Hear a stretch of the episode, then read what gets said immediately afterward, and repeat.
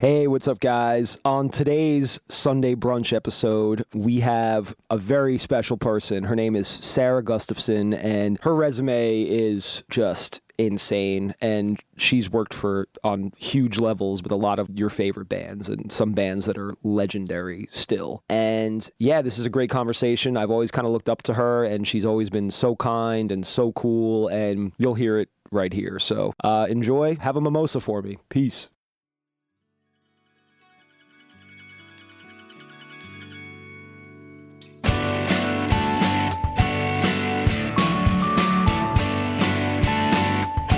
Yeah, there she is.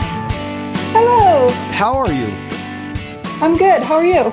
Good. Busy, but I I like being busy, so I feel great.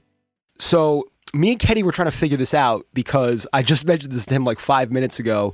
We were both on Warped Tour in 2009. Um, I've thought about this before because, I, I, mean, I, I wasn't on the Warped Tour for the whole summer. Oh, so there okay. could have been a, a, thing. But like, there's like a lot of people in my life that I'm like, do we know each other from Warped Tour? Yeah. But, um, I mean, maybe. I don't know. I mean, I was only on it for the last like two weeks. I started in Calgary with Silverstein. I didn't go to Canada. but did you do this? Did you do like California at the end?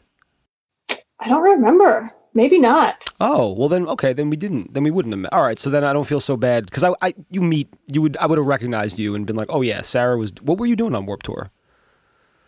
Well, I was working for like my friend's company for like I was just going to go out there for a couple weeks and help him do this. Like he was like one of those offshoot merch people. Didn't work for a band, you know, mm-hmm. like whatever stuff. Mm-hmm. And um, and I was only going to be out there for like a, a week or two, or I don't even know. And then we got to Minnesota, and he was just like, "Okay, bye."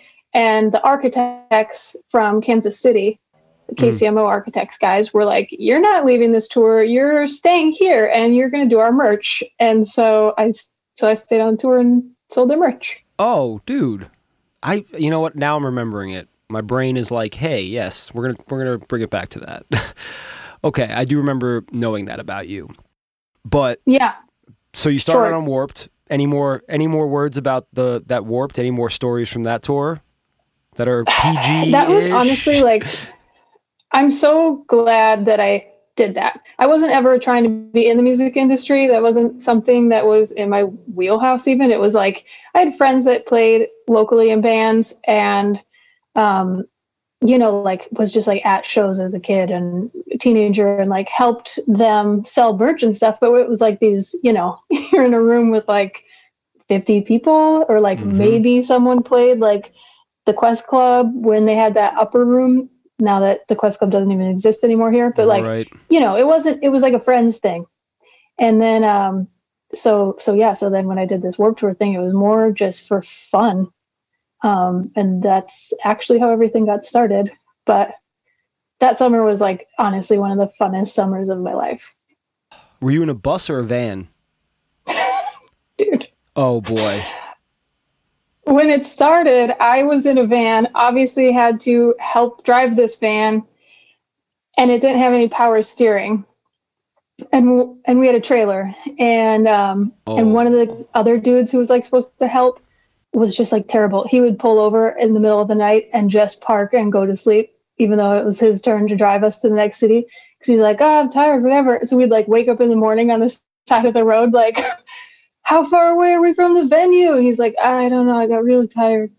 So um, it was quite an experience. But then when I started doing merch for the architects, they didn't have any space in their van. And so I lived on two different buses, I think, for the rest of the course of the time, which for like a little bit, I think it was only like a week, I lived with the guys from, there was a band local from Minnesota who were friends of mine called Sing It Loud. Oh yeah. And they were on the tour for for a minute. Yeah. Oh yeah. So I lived with them for a minute, and they had this like 70s bus that didn't like the bunks were built out of two by fours, and there was like curtains that separated the lounges. You know, like it was just terrible. Oh boy. And then um, my friend from here, he, uh, he goes by POS. Mm-hmm. He was on the tour, and he shared a bus with Innerpartysystem. No. Oh, maybe not. No, it was uh, before or after them. There was this other band that was like, um, gosh, what were they? They're from like Israel or something, and their dad was the tour manager, and they were this like metal band. Oh, They were so rad. Anyways, they were on the bus with him, so I lived with them for like a week. wow.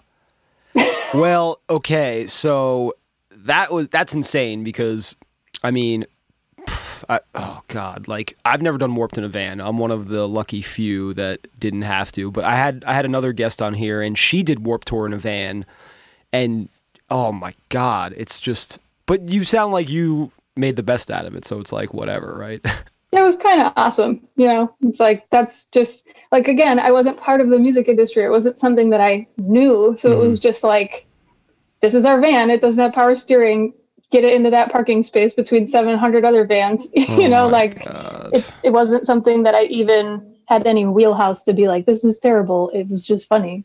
Yeah, and you were probably, and you were, you know, we were so young back then in 2009. I think we're still young now. I, I feel pretty young, but uh, um, yeah, it was kind of like new experiences like that. If you're open to them and you have a positive attitude, which it seems like you did, and I know you did. Like, yeah, you're just like looking back on the fond memories. You're like, yeah, that was great. Like warped in a van. Who cares?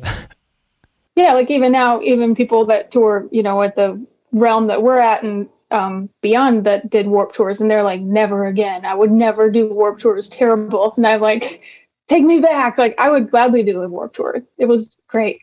Well, this is kind of my next point. That uh, yeah, exactly. I can't, but Yeah, you know, right. You can't for a little bit, for maybe another year, but soon. Um, okay, so that's I wanted to lead into this because your attitude and your your Sarah-ness, as we'll call it, that is, I think, what led you to the career you had. Because let me just tell you this: I've always looked up to you and been like inspired by you, just because of how much awesome, like how just just how far you took the career in terms of like what you've done. And you know it, i feel like there's certain types of people that tour you know? There's people like that only tour in the us and they only do like regional touring and they kind of just keep it there. Yeah, and I've spoken to like my friend from Germany on here, and he's only he's toured like we tour, but in Germany and uh, like all over mainland Europe. So it's regional for him to where it's like, oh yeah, whatever, nothing, you know. right. But then there's people like you, you, myself, and Brad, where we've kind of been fortunate enough to go. I mean, you and Brad more than me. I've only really done, you know, the UK, Europe, Australia, Japan, and Canada. I mean, That's pretty good. yeah, that's, but that's the thing. Yeah, it's good.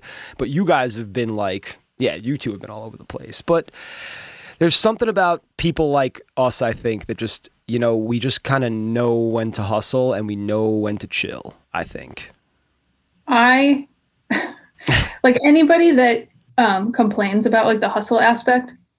I just am like, like I wouldn't be the same person without doing that stuff. Like I don't, I don't go home and be like, oh my gosh, I'm so glad that I'm home and I can just sit here and do nothing. Mhm. Like I literally like I have a house that's under construction that we I personally knocked the ceilings down myself, like redoing that. We've got like I have two pet pigs I built know. a shed in the backyard. Like I'm like never not doing something. So it's like part of who I am that touring has created me into this like can't sit still person. Mhm. So it's almost like um, weird to me when people are like, "Oh, this is like, how do you do those days?" Like, it would be weird if I did it. Y- yeah, yeah, and that I mean, yeah, and it definitely shows. And I think it with the pandemic and everything, it's like that for me. I mean, I didn't realize until I started going to therapy, and I know it's cliche, but hey, it it's it.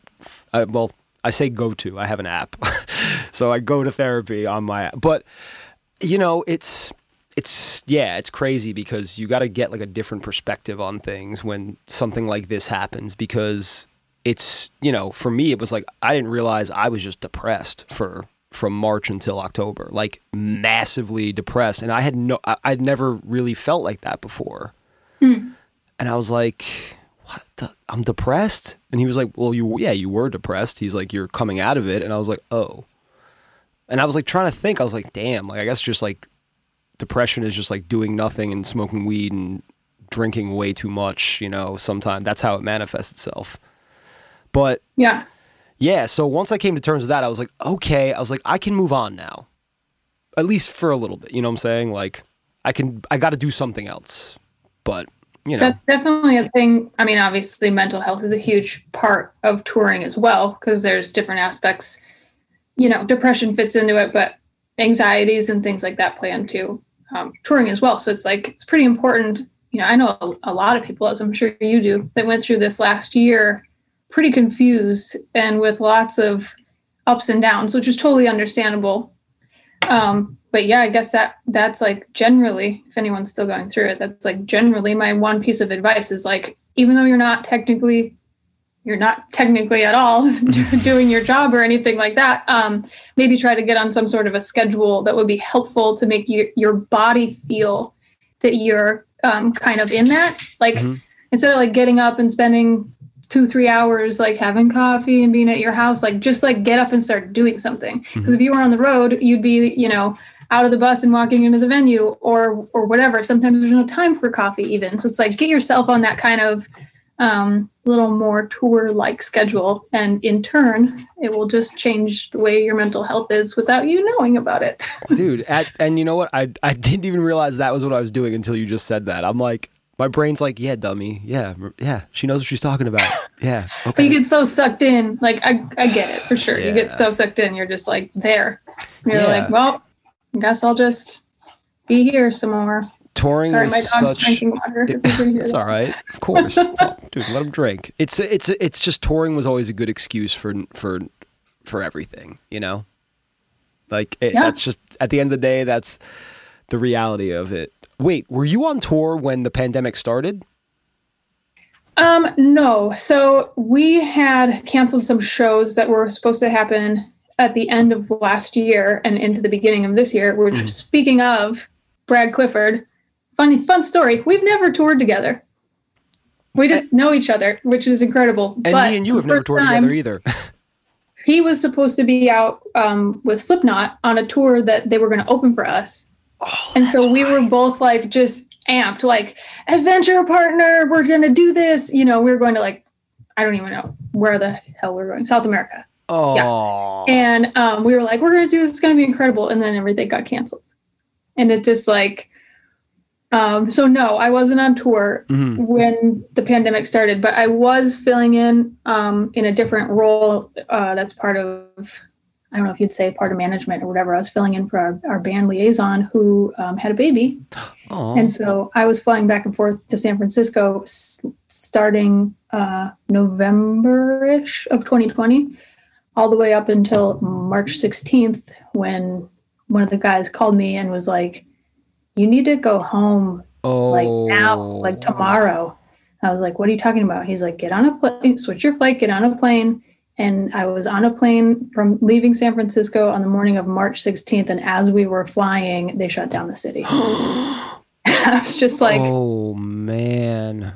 Got home March 16th and for like a few months was just like what is what is actually happening i wasn't done technically filling in in my role either mm-hmm. i was mm-hmm. supposed to be there till april so oh. it was just like this oh. weird um, so i wasn't touring but i was flying back and forth working eh, when this was for metallica mm-hmm. and you were the, the liaison yeah. Gotcha. Oh, now um, it's making sense in my brain. I'm like, okay, cool.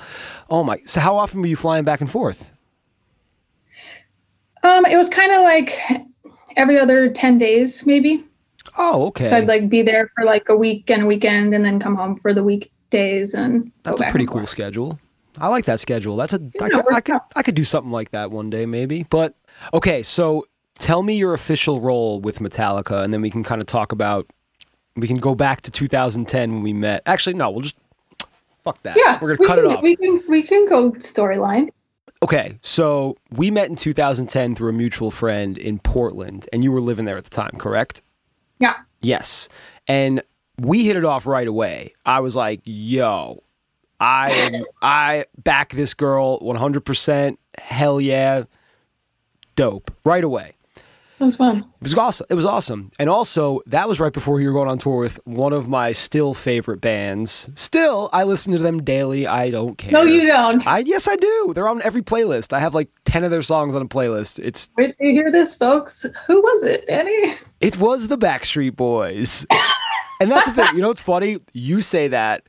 Anybody almost I could say 95% of the people listening to this that know me knew what I was going to say already. I just picture you getting like pumped up, doing like push ups, jamming out to Oh, Backstreet Boys. I work out to the Backstreet Boys and I know the everybody dance like actually like legitimately like I could do it in public That's- if it was if it was like a dance off to save the universe, I could do that dance and save the universe. Yeah. wow. Okay. So now that you know I'm obsessed and I won't wear their skin, don't worry. Who knew? Yeah. A lot of people knew, trust me. I think you might have been the only one. No, we talked about this though at the show. I think I'm sure we did. I have Yeah. a really terrible memory, You- and especially from the amount of travel that I do. Like, Yeah, I guess that's true. Yeah, you have to. It's a certain kind of brain to do what you do. I remember the things I need to remember. Yeah, you don't need to remember me liking the Backstreet Boys. You don't need. That's not something you need in your mind. Well, yeah. So yeah, okay. So we met in Portland, Mm-hmm. and yeah, what had happened was I was on Warped Tour, and then I got asked. This is like weird. Short, long story short, I uh, coached freestyle snowboarding before I started touring, and I still did up until a couple years ago. So what happened was there's a camp out in Oregon that is now merged with another camp, but at the time it was called Windells Camp, started by the infamous Tim Windell, and um, so I did Warped Tour, and then right after that, got asked to come out there and st- help start their. Um, they basically started a boarding school for kids aspiring to be pro athletes, where you would go to go to high school and then train on the mountain during the day and live there. oh shit! So I was their residential advisor and assistant coach, and was living in Oregon. That's why I was living in Oregon. Mhm. And then um, I was out there for like the winter uh, school season almost. And then just like early springtime, I had got this um, call or whatever about becoming the new wardrobe assistant for the Backstreet Boys. And it was just like, what? Like, again, like I said, on Warped Tour, I wasn't ever trying to be in the music industry. So to go from like Warped Tour punk rock summer camp to like, do you want to make all the costumes for the Backstreet Boys? it's like, is this a joke? Um, and again, didn't have any professional touring experience, had never actually like lived on a tour bus for months at a time. hmm And so I didn't have a resume or anything. It said that I was on Warped Tour for a month and that I was a snowboard coach. So I was like, here you go. This is my skills. And um, yeah, like a few weeks later, I was on a plane to Miami to do rehearsals. Oh my god, that is insane. Yeah, it was super weird. And like day one of being there, all the guys were there. And I'd obviously never met them before. Mhm. And then we're in the building and they were all like, I remember this so distinctly. Like um, Nick Carter was like, I hear you're you're here to you're like a super superhuman. You're gonna make all of our costumes and make them awesome. And I was like, who tells you these things? Like, I don't know what I'm doing. you know, and it was so odd. And um, yeah, that's how I started. We had four dancers and four guys, and I was the assistant to this other woman who had been touring with them for a number of years. Mhm. And she was trying to stop touring and go back to school. So I was hired there to kind of like be the new her. Um, yeah, there was like four, I think 48 between all the people, 48 costume changes per show. So I would help assist two guys. They'd switch off every like, you know, the guys would change every three songs and then the girls would alternate. And so I'd like assist with helping two guys do a quick change and then go help the girls do a quick change the next show and then maintaining all their costumes and um, that's where skateboarding came in handy. I used to skateboard the wardrobe racks down back to the dressing room so I could get them packed up before the show was over.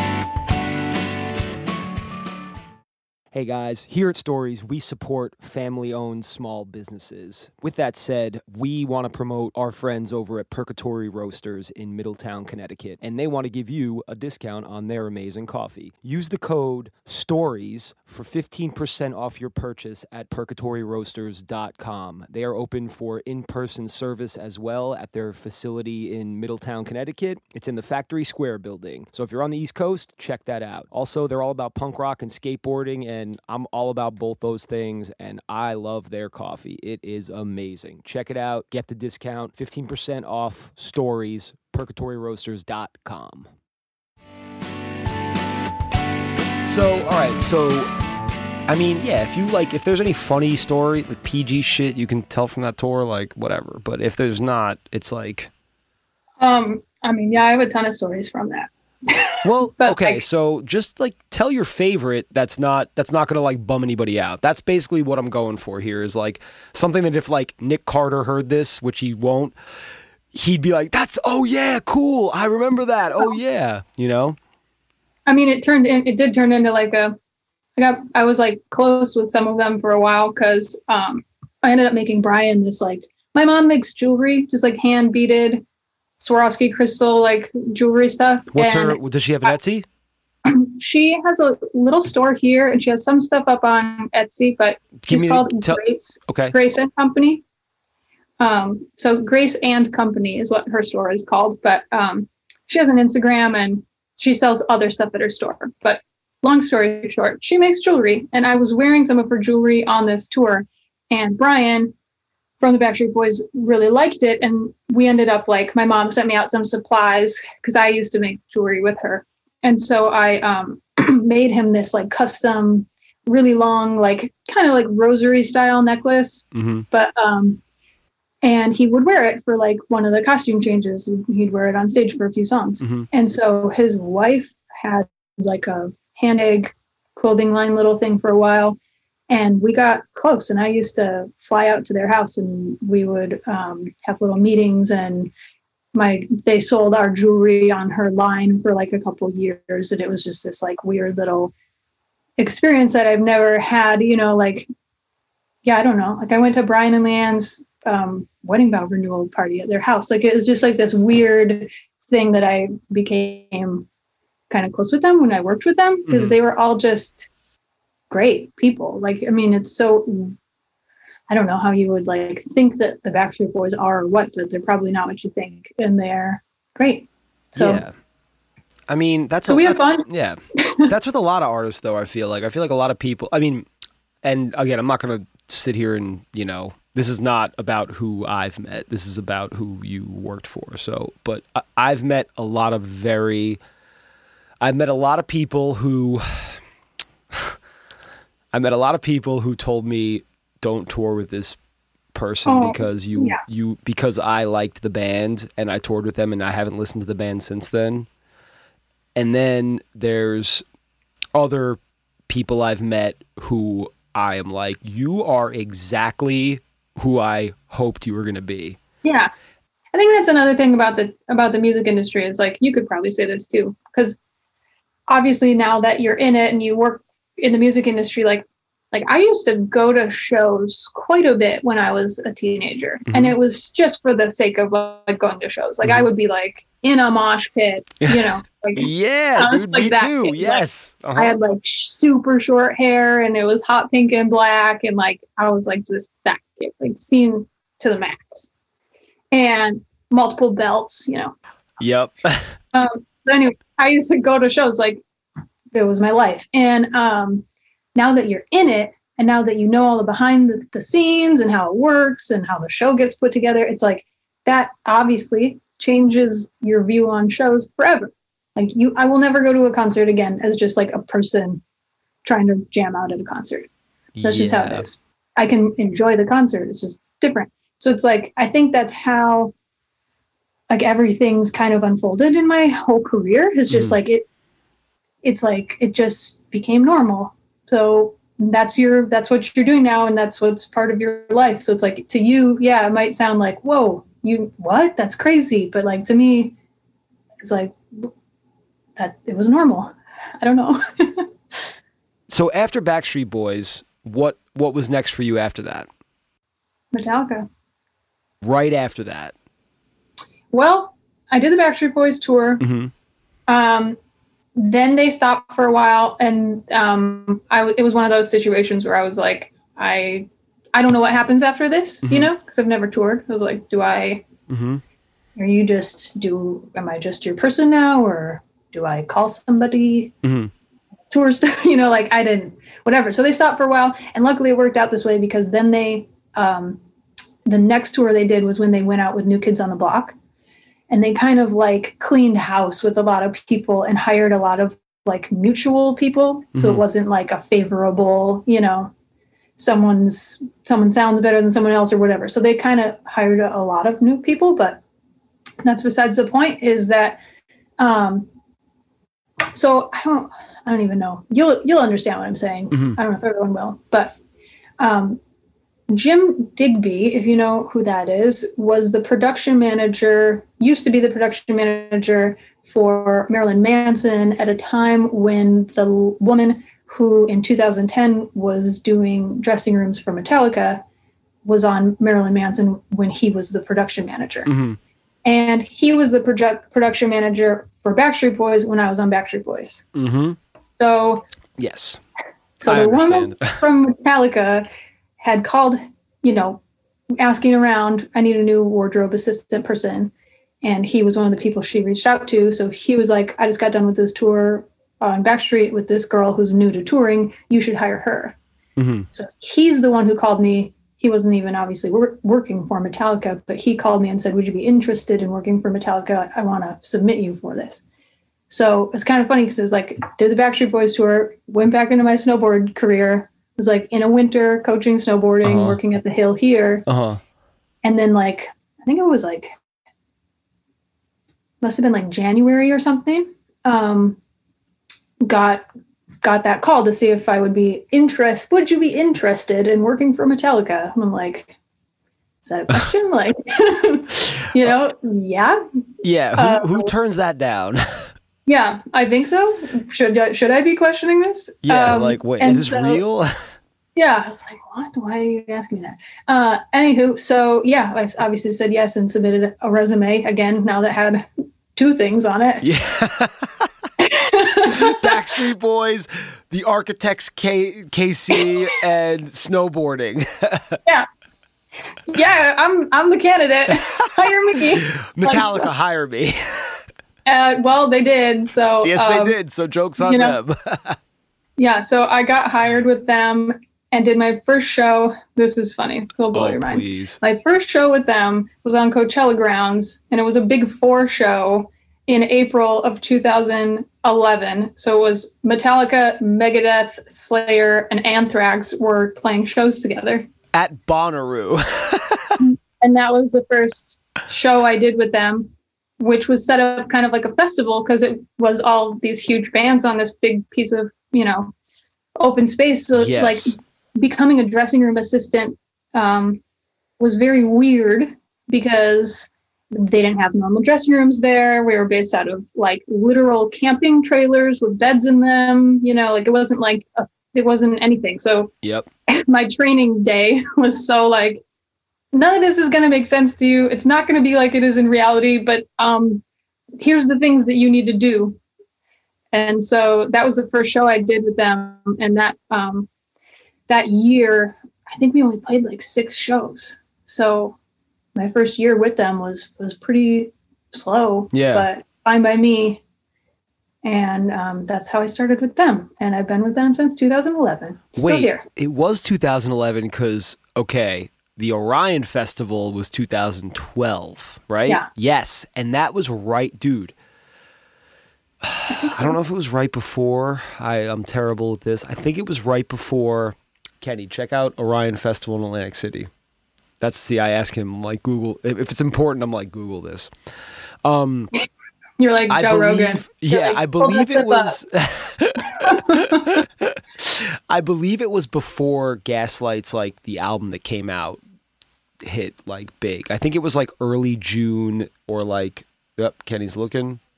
June 25th. So it was before their album came out.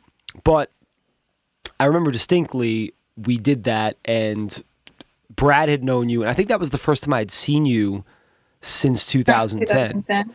Yeah, and I just remember it was me, Perkins, and Rosamilia from Gaslight, and I think was I think Brad was with us, but we were walking around, we were walking around the festival, and Brad's like, "Oh, my friend Sarah is gonna yeah, this is how it happened." He was like, "My friend Sarah is gonna."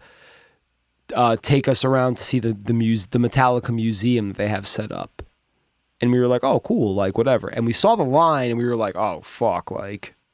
Uh, I remember that. Yeah, and you were like, hey, what's up? And then that was when me and you were like, oh shit, like we know each other. What's up? And and you were and you were like, "Oh yeah, uh no, we're going this way." And you like took us like under the tent, like in the back. You were like, "Yeah, uh we're good. Yeah, come on, let's go." Cuz you had the you had the god pass, obviously. And I remember like dude, even even Ian brought that up to me the other day when I was texting him. I was like, "Oh, yo, I was like, do you remember Sarah? Like I'm to be talking to her on the podcast." And he like he was like, "Oh, dude," he's like, "Do I remember her?" He's like, "She took us backstage," and he just knew it. Like he was like right away. He was like, "Oh yeah, she took us like oh. in the VIP entrance for the fucking Metallica museum." And yeah, so like that that never went unnoticed. Like that was like I mean still like nice. I think that's cool as fuck. like that was like the coolest fucking thing. Like you didn't have to do that obviously, but it was like oh yeah, like all right, like yeah, we're going to I'm going to take you this way. Well, when I've got friends around, you know, I tend to want people to have a good experience if it's somebody that I want to be around. So, mm-hmm. like, you know, it's like you're not your typical, like, hey, man, can I come to the show? It's like, no, my friends are here and they're part of the music industry. They know what they're doing. Like, you know, I'm going to take them around. Like, of course.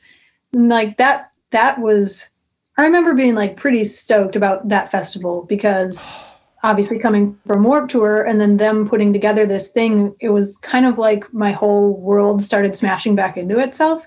It's like they each had their own little segment of that. Um, you know, it was our festival. Orion Festival was like that was Metallica's festival. Yeah.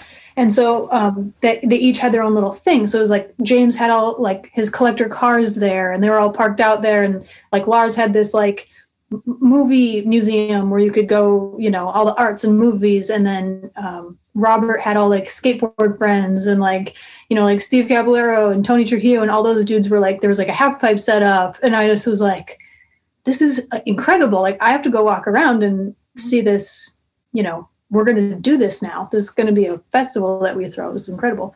And then um, what we went through was Kirk's Crypt, where um, Kirk has like one of the largest collections actually of um, horror movie memorabilia.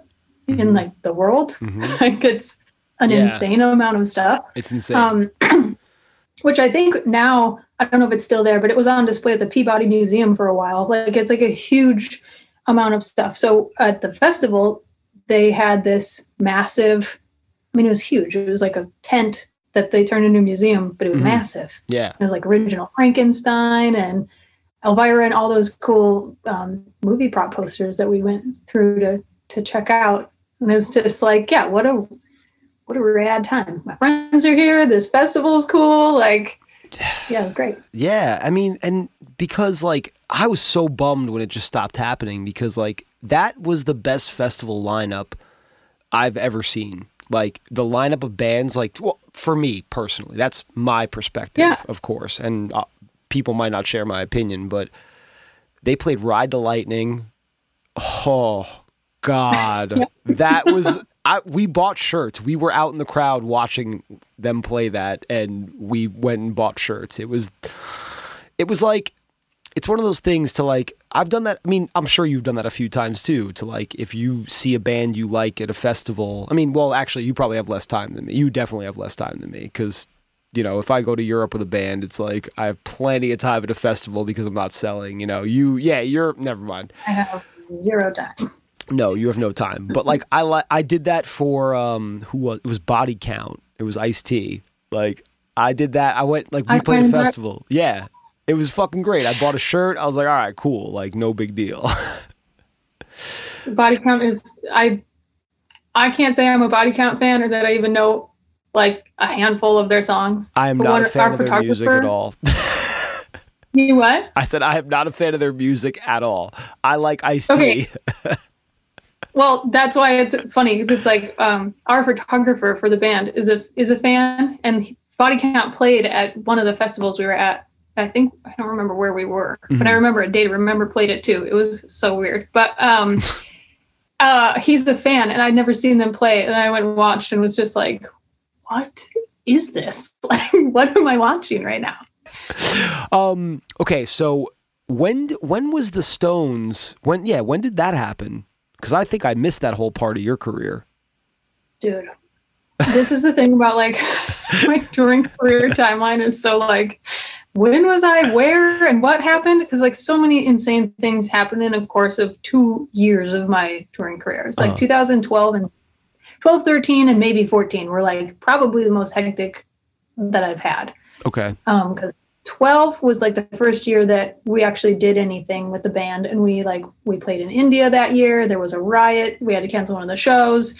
And that was the same year that um I think that that the Stones started their tour, but it started in like December, November, December. Mm-hmm. Whenever they started first actual when they were like, you know, we're going to do our 50th anniversary tour and then we're going to stop touring um, that's the tour that I was part of.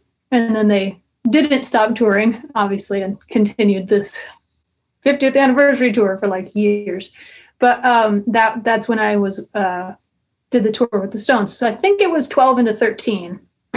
Someone could look it up, but I Kenny is I'm looking it up, wrong, but I think Kenny might have worked merch at one of those shows, right? In Sweet. Newark, right? Kenny worked merch in Newark. It was 2012. He thinks so. Yeah. So yeah. so yeah. It was 2000 because he covered for me. I was supposed to sell merch at that show because my friend Vicky hired me, and I couldn't do it for some reason. I think like, like something with Gaslight Anthem came up, but Kenny like covered me and like was just sending me pictures of the merch line, and I was like, oh my god. well, because that whole run was crazy. Well, okay, we'll get into that. Yeah. So okay, um, yeah, Stones tour.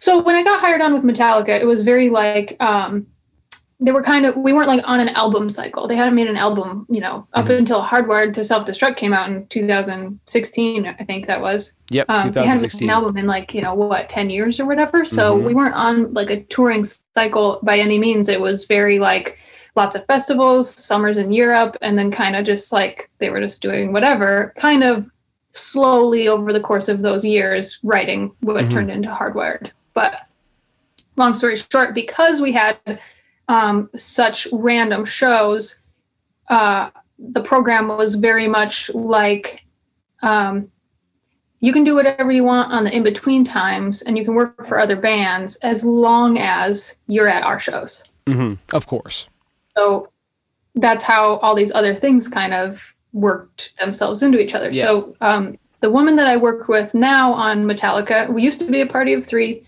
and then it just became a party of two, which is me and this girl Foster, which you. Mm. Oh, I met her. Met I met her at Webster Hall. Yeah. We're going to talk about that. yeah, yeah, yeah, Webster Hall. Um, so me and Foster, um, it's just us now in dressing rooms on Metallica. But she also, her first job touring was with the Stones. So she used what? to be a caterer, and then through that, they were like, "Do you want to go on tour with the Stones as mm-hmm. a caterer?" Okay. And she's like, "Yeah, sure." Same thing. Never toured. Starts with the Stones.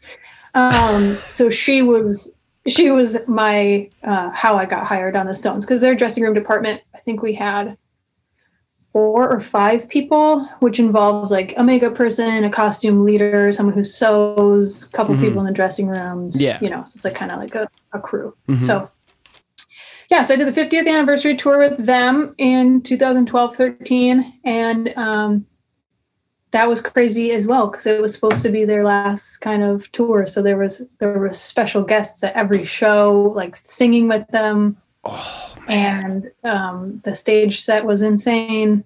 It was like I'm sure you've seen. It was like um, it was the tongue logo, but the bottom lip was a pit.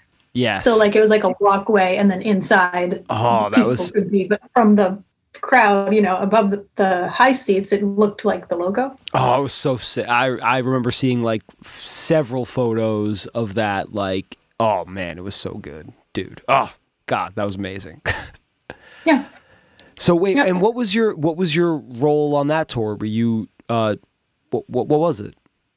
Dr- dressing rooms. I didn't do anything to do with wardrobe on that tour because they have a person who is like their, you know, their person. Mm-hmm. Um, but yeah, just doing dressing rooms with Foster. She was obviously in charge, Yes. and then I was with this like they've got same thing. They've got like I don't even know how many dressing rooms, ten. something? Yeah, but I mean that, that's the thing. There's a lot of them, you know. So, So, you it's know, not a one man job.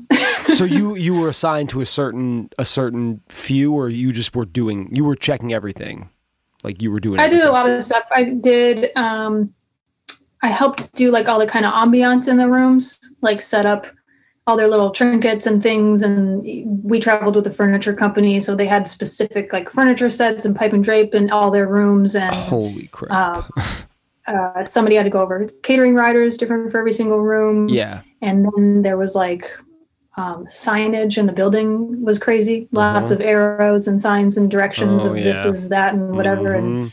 you know the whole backup band and the woodwinds and all those people um, have their own dressing room and there was like a choir every night and all of that stuff so it's just kind of a lot of managing of Oh my Stuff. gosh! And what time would you like wake up? What time would you wake up to go to work and start working? uh, honestly i can safely say out of anybody any musician the stones given that their that their days are decent and long and load-ins are long and all that stuff. But i can say that their schedule is probably one of the best schedules you could have. Wow. like they go days in between without shows.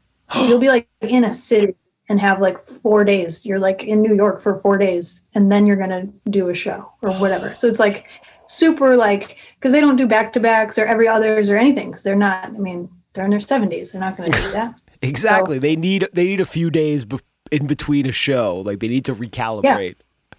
so you'd have like a solid load-in day which was a long day but i was i'm used to that stuff from from metallica and then um, their show days were like it was it was rad because there was never a stay after the show the band didn't come off stage and come and hang out they left every show so Yep. like in my world as soon as they hit the stage and started playing which was like you know eight o'clock or whatever um, you could take everything down in the dressing rooms so by the time that they were done and walking off the stage you were done Wow. so, which is unheard of for me. Like in my world, maybe everyone else that's normal for you, but like in my Metallica world, I'm usually at the venue until three o'clock in the morning. yeah. So it's like, you know, it was like, you're done at 11. You might be able to watch the encore. Like it was very different than what I was used to.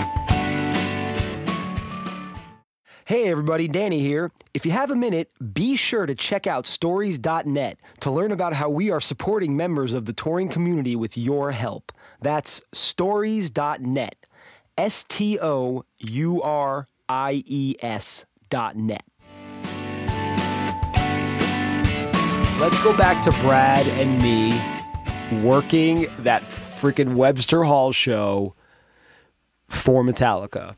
I mean, like I had said earlier, like I re- I remember parts of that show because obviously it's like we played Webster Hall, so you remember that, Mhm. you know. Um, but I just don't like something about that is such a blur to me, and I think it's because um, what year was that? Like 2014, 16. 2016. 16? Yeah, dude. It was it was it was September 2016. Kenny's Kenny's trying to find it here, but I'm thinking because I think we were I think we were on a promo run. I think we played it like in the middle of a promo run. it was a fan club But maybe- show.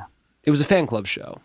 Yeah, but that's what I'm thinking of. Like, um, it, I get it so jumbled. We did this New York promo run when the band came out with the Lulu record when we did the Lou Reed album, Oh, which was obviously years before that. Yeah, we're not going to talk about Yeah. that record on here. it was Yeah. September 27th, 2016. Yeah, and so I'm mixing up potentially, but maybe not. Yeah. That we do all this like That's weird, crazy promo lot, stuff. yeah. So it was like you know wake up in the morning and go do Howard Stern and do whatever. And then also there's a show, you know, Yeah. like, I don't remember exactly how that day went. I think it was then. Well, I remember. So maybe this will jog your memory. I remember we loaded in, obviously, and it, and and right away, like I said, your crew was like, like it was. Ins- so from my perspective, me and one of the other uh, techs, uh, not techs, uh, stage hands, who had been there for we had been there for a while, and like we, you know, we're we kind of look older, I guess, because we are older, but the production manager who who. I, I, what's his name? Your production manager? Well, we have a different one now, but at the time I think it was Dan Brown. Dan Brown. I don't know. He was he was great. He was so good to Or us. was it was Lug with us then already? I don't know, but he gave us like a What do really you look like? Uh, like five foot eight white guy. That's Lug. Okay. Dan Brown's really tall, so that's why I would Oh have been. yeah, you know. okay, okay, okay. He was definitely not. Yeah, okay. He like like he made a Facebook post after the show. It was that it was whoever made the Facebook post after the show that was like, yeah, no, I'm not, uh, I'm, not I'm not giving you much. I'm like Dan posts on Facebook. I mean, he was short, so yeah. If, I mean, if I thought he was short, I'm six foot one. So if I thought he was short, he's short. Dan's like a skinny, tall dude, so it No, obviously It wasn't was not him. a skinny tall dude. It was. It was. Yeah. What's his name? Lug. Lug. Yeah. Lug. All right, cool. He was like, he looked at the two of us and was like, "Okay, you guys come on stage and start hanging duvet, which is black cloth essentially. Start hanging duvet over everything that's white." He's like, "Work." He's like, "Work around the techs. They will move for you, and it's going to be no problem." And even me at that point, I've toured for years at that point. I was still like, wait, what? Like, you're not supposed to fucking like go around like a what? Like, you're not supposed to just like be in their world when they're working. Like, that's just kind of like the first thing you learn. Like, you don't do that. So we like walked up there like cautiously, and James's guitar tech, I, I, I don't remember his name, Chad. Chad. Yeah, he's like, oh yeah, here, here, hold on, guys, I'll pick up the guitar boat. Like, and he's a big man. He's a, a he's a big man.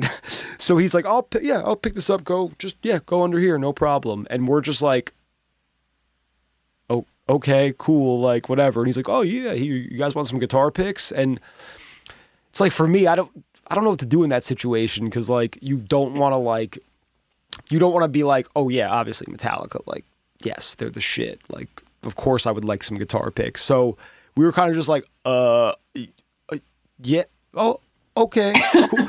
it's one of those things to where like it's. I, I never thought that would that would have been offered to me, you know. So you just have to react in the moment and be like, "Oh yeah, okay, cool." i like I would never be like, "No, I'm good. I don't want picks." Like who does that, you know? Nobody did that that day. I'll tell you that.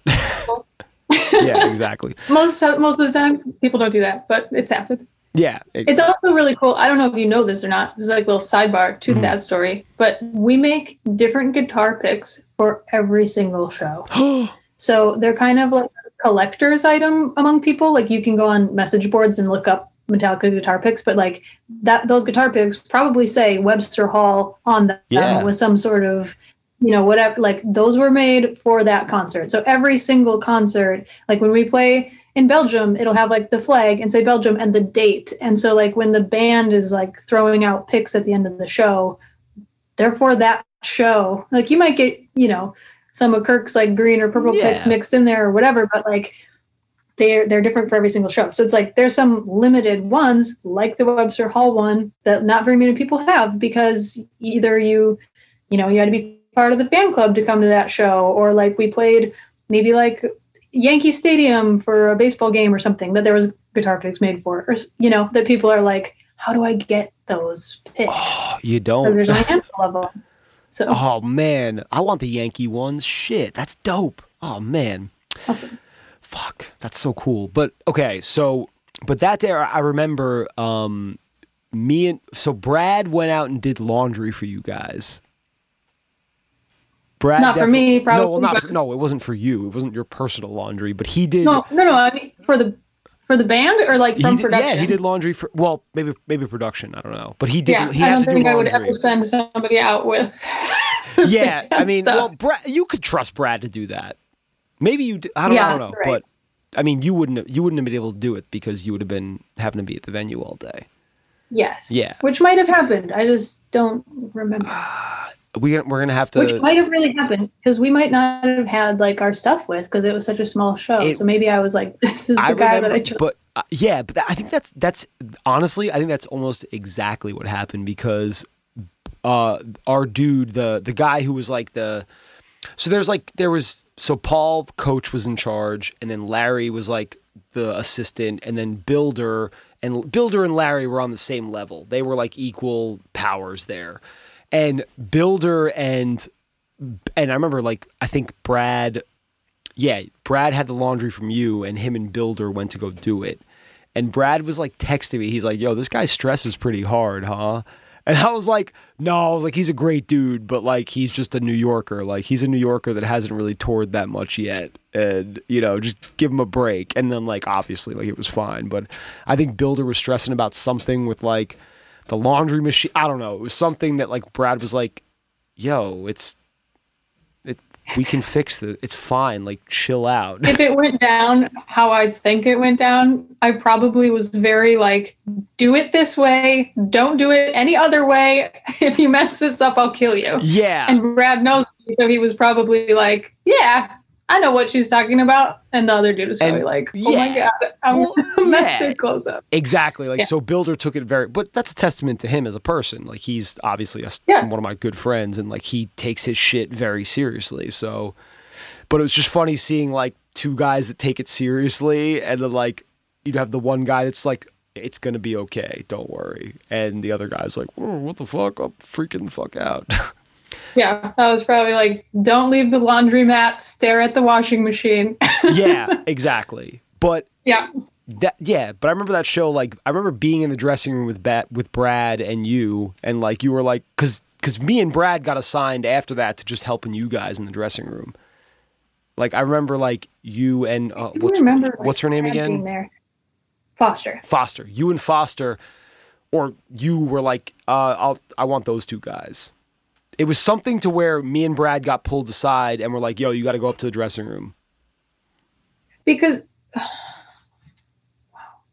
I'm having such a hard time with this. I mean, There were the dressing rooms upstairs. dressing rooms were upstairs, but we had to we had but, that, but that's the thing we had to pipe and drape the area for your dressing room. So they took Yep, me and Brad up there there. were stairs like backstage right. yes, yes. hmm And then it was Okay. it was no, it was stage left. It was stage left, right? If you're looking at the stage, Backstage left. Yeah, stage left. And you guys had that whole like section over there that was like curtained off for like because they had the they had the practice kit and everything like that. And but yeah, I remember like me and Brad getting called spe- specifically for that, and we were like, "Oh, cool, dope." And like I remember like the band showed up, and I tried to just like get the fuck out of there as like quick as possible. I was like, "All right, uh, cool, let's go." Like, because I know how it is in dressing rooms. Like some bands show up and don't want to see anybody in there that's not their people. So I was like, "Cool, Yeah. I'm out." Like, peace. Like, and I think Brad And it's very there- different for yeah. us. Yeah, exactly. For you guys, it's like next level. Like it's fucking Metallica, so that's even more of like Webster Hall's like tiny space for them, you know. It's like yeah. Not the amount of space they're used to anyways. but it also it sounds like they're the kind of people that like do not give a fuck, and they're just like, oh yeah, cool. Like here we are, whatever. Like, you know, They'll make it work. Yeah. Depends on where we're at. But yeah, we've had some like absolutely ridiculous things that we need to make work. Like whatever that what's that tiny club venue in Toronto? It's opera like they have a, they have dressing rooms. The opera house. They have their dressing rooms are like downstairs and it's like one room and there's like a like a little area that's like maybe four by six and it's like a cave. And that's where we put the practice kit. like I know that like spot. we've made some ridiculous stuff work um so yeah they're they're you know they will help you to make it a thing if it's something that needs to be done but doesn't mean it's what they're used to No, but that's the thing. They adapt. They're like, all right, cool. We got to do this. Like, whatever. And they've also, like, I, I, it's hard. It's weird to think about it like from their perspective because, like, to me, it's like, oh, it's Metallica. Like, I've known them my whole life. But also, like, they've toured they they toured like with you know like Butch like Butch Walker did like before cell phones like they had to map things out like they toured like we didn't have to tour so they have more of like a sense of like you know what it was so much different back then and now I mean at least I think I think that that that that's what it's like for them that like now it's like oh wow this is so easy all right cool like whatever I mean, you know, times change and things have obviously progressed with their career. So mm. it's like given that they're on a tour cycle, they're used to what they're used to. But yeah. like, you know, if you prepare someone for something like that, like if you if I email in advance and I'm like, listen, here's the deal. You know, like Foster will go, we don't have catering. Like if you want to order something these are the restaurants and we're doing we're doing it like that today or there's no shower here or you know if you prepare somebody for something like 90% of the time it's fine. Yeah. Oh and that's but, the thing and like yeah it's with anybody like even bands i tour with it's like as long as they know at least a couple days beforehand it's like all right cool whatever like it's like yo look this bathroom this venue doesn't have a private bathroom not that that's a problem you would ever have to run into, but there was a couple times where it was like, yo, no bathroom, sorry. And it's like, well, really? Like, really there's no private bathroom? Like, real. Like, we did, I did Pappy and Harriet's with, with an artist. And you, have you been to Pappy and Harriet's in, uh, I don't think so. It's a Joshua Tree in uh, California. No. It's a great little venue and it's so cool. And it's like the stage is like this high off the ground. It's really cool. Like, like I would love to see Metallica play there. I don't know if that would even be possible. Probably not. It's like the stage is like the size of this room. Yeah, who knows? but it's a dream for like a fan. It's like, you know, to see a show there because like the food's great. The the the beers and the drinks are great. And it's just like a cool, like right. little roadhouse kind of vibe. But for the artist, unless you rent like a little bungalow, they have like bungalows where you can stay on there. Unless you rent a bungalow with a bathroom and stuff and a shower, you're not going to have a good time as an artist. I mean, you know, that's where we would be at. So yeah, yeah, that's true. yeah. yeah. Well, that's the thing. We weren't prepared for that. So it's like one of those things about being prepared. We weren't prepared to be like, okay, there's no bathroom. Like, what's the other option? Oh, we can rent a thing for the day and you can like give us a deal on it. All right, cool. It comes out of our guarantee. Like what? Fucking 20 bucks for a, a nice little RV with a bathroom. Right. All right, cool. Like, yeah, great. Yeah. So actually, you guys would have a good time there then. You guys would probably rent uh, out the whole thing. our guy who who used to be our production he's our he's like our art director i would say mm. now he used to be our touring production manager but he mm. doesn't tour with us anymore he just like designs and uh, produces the show like you know that in that sense mm-hmm. comes to some big shows but he he always says obviously it's kind of a sarcastic bit a little bit but he goes we don't have problems we have opportunities for solutions and it's like you're right like it you know, in a sense, that is correct. It's not a problem. What's the solution? I agree. It's it's and I think that's kind of like what we did for a living, like what well, what we still kind of do for a living in in a different way. Hey, but. like we travel in my department. We have our own washers and dryers because and it goes through. I mean, they change t-shirts a handful of times during the show. They, you know, like we have washers and dryers, so every single day their clothes are clean. Like, yes, they have extras of everything except for the clothes that I make them. There's not extras of those, but yes. um, we travel with a washer and dryer. So, like, I've had times, I don't remember where we were. I think we must have been in South America somewhere. But one time it was like, absolutely not. There's no way to have a washing machine here. We're in the middle of a field. There's no water. Not going to happen. And like, it, yeah, it is going to happen. So, how are we going to make it happen? And we ended up getting this like I don't even know how many gallon above ground gravity fed tank. And so I would, I had a, a, hose and I would stand there and fill the washing machine up, you know, from the gravity fed tank. And then when the washing machine is full of water, it, you know, the power kicks on and it, it knows that it's time to yeah. wash the clothes. And so we would do that. And then we had like a gray water drainage. And it's like, there's always a solution to something. It's just how willing are you to fix it and make it work? Hey everybody, Danny here. If you have a minute, be sure to check out stouries.net to learn about how we are supporting members of the touring community with your help. That's stouries.net.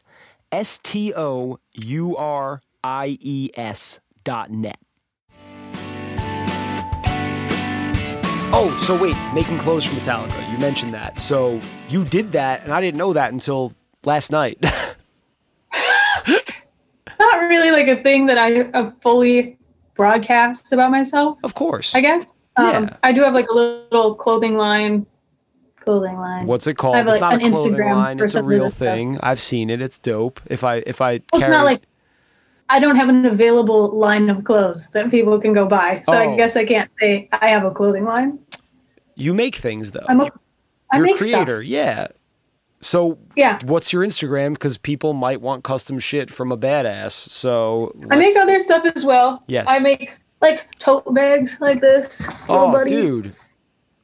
And you know, like whatever. But um it's called Wild Wolf, like the animal. Wild Spell Wolf. Clothing Just Company. spelled wild. W I L D W O L F. Okay. clothing. Um it's yeah, Wild Wolf clothing. I only like really only have an Instagram and I make stuff for the guys and for other people that want custom clothing and then every so often I'll come out with like a run of like I just sold a small run of leather tote bags. I like make these canvas ones, but they're just kind of like when I create some stuff and the juices are flowing, you know? But So wait, Um, I could send you. Sorry to interrupt you. I apologize. So I could send you a jacket, and I could be like, "Yo, I want this on the jacket.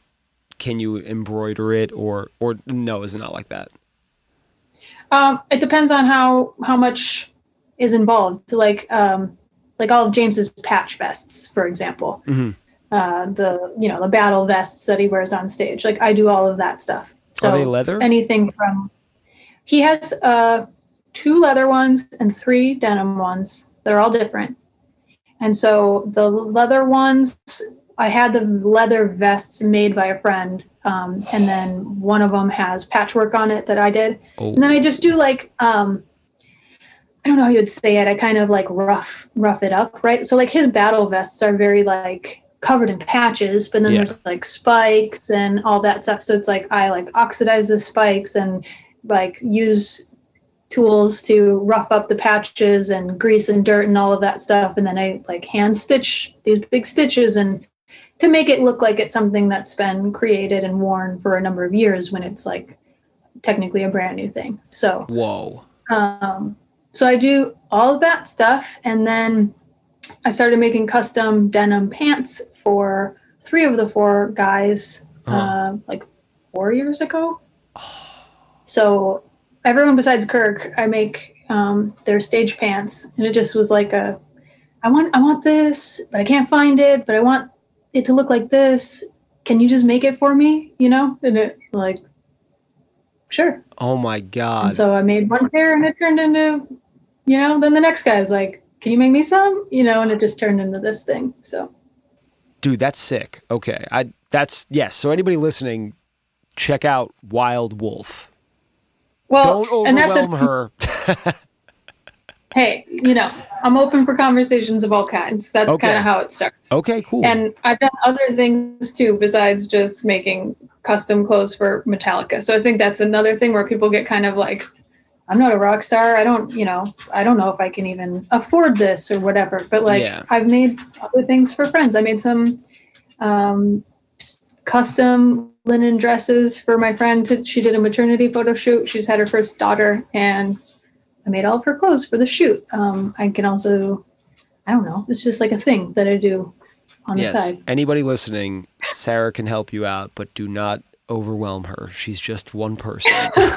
she doesn't have a team. She doesn't have a crew. Yeah, it's just her. So if you're gonna do it, have patience for God's sakes. That's so sick, I'm here dude. for your needs. Yeah, come on now. Um, okay, so last thing, uh, the Metallica Green Day thing. What was that? What was that thing where you had to choose? Because I had the same thing happen with a couple bands, so I would love to hear about this. Yeah.